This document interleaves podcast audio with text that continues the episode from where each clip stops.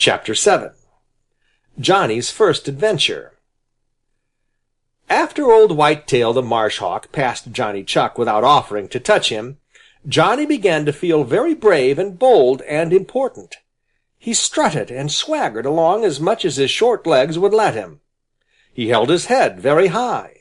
Already he felt that he had had an adventure and he longed for more.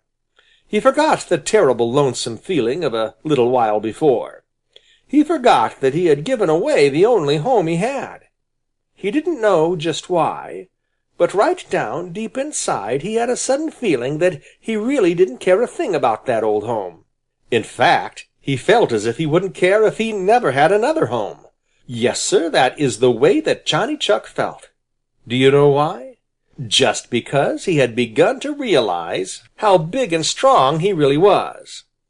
Now it is a splendid thing to feel big and strong and brave, a very splendid thing. But it is a bad thing to let that feeling turn to pride, foolish pride. Of course old Whitetail hadn't really been afraid of Johnny Chuck. He had simply passed Johnny Chuck with a wink because there was plenty to eat without the trouble of fighting, and Whitetail doesn't fight just for the fun of it. But foolish Johnny Chuck really thought that old Whitetail was afraid of him. The more he thought about it, the more tickled he felt and the more puffed up he felt. He began to talk to himself and to brag. Yes, Sir, Johnny Chuck began to brag. "I'm not afraid of any one. They're all afraid of me. I only have to show my teeth to make them turn and flee." "Pooh!" said a voice. "Pooh! It would take two like you to make me run away." Johnny Chuck gave a startled jump. There was a strange Chuck glaring at him from behind a little bunch of grass. He was a big gray old Chuck whom Johnny never had seen on the Green Meadows before, and he didn't look the least bit afraid. No, Sir, he didn't look the teeniest, weeniest bit afraid. Somehow Johnny Chuck didn't feel half so big and strong and brave as he had a few minutes before. But it wouldn't do to let this stranger know it. Of course not. So though he felt very small inside, Johnny made all his hair bristle up and tried to look very fierce. "Who are you, and what are you doing on my Green Meadows?" he demanded. "Your Green Meadows! Your Green Meadows! Ho, ho, ho! Your Green Meadows!" The stranger laughed an unpleasant laugh. "How long since you owned the Green Meadows?" "I have just come down onto them from the Old Pasture, and I like the looks of them so well that I think I will stay. So run along, little boaster. There isn't room for both of us here, and the sooner you trot along the better." The stranger suddenly showed all his teeth and gritted them unpleasantly.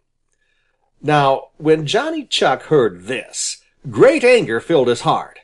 A stranger had ordered him to leave the Green Meadows where he had been born and always lived. He could hardly believe his own ears. He, Johnny Chuck, would show this stranger who was master here. With a squeal of rage, Johnny sprang at the gray old Chuck. Then began such a fight as the Merry Little Breezes of Old Mother West Wind had never seen before. They danced around excitedly and cried, "How dreadful!" and hoped that Johnny Chuck would win, for you know they loved him very much. Over and over the two little fighters rolled, biting and scratching and tearing and growling and snarling. Jolly, round, red Mr. Sun hid his face behind a cloud so as not to see such a dreadful sight. The stranger had been in many fights, and he was very crafty. For a while Johnny felt that he was getting the worst of it, and he began to wonder if he really would have to leave the Green Meadows. The very thought filled him with new rage, and he fought harder than ever. Now the stranger was old and his teeth were worn, while Johnny was young and his teeth were very sharp.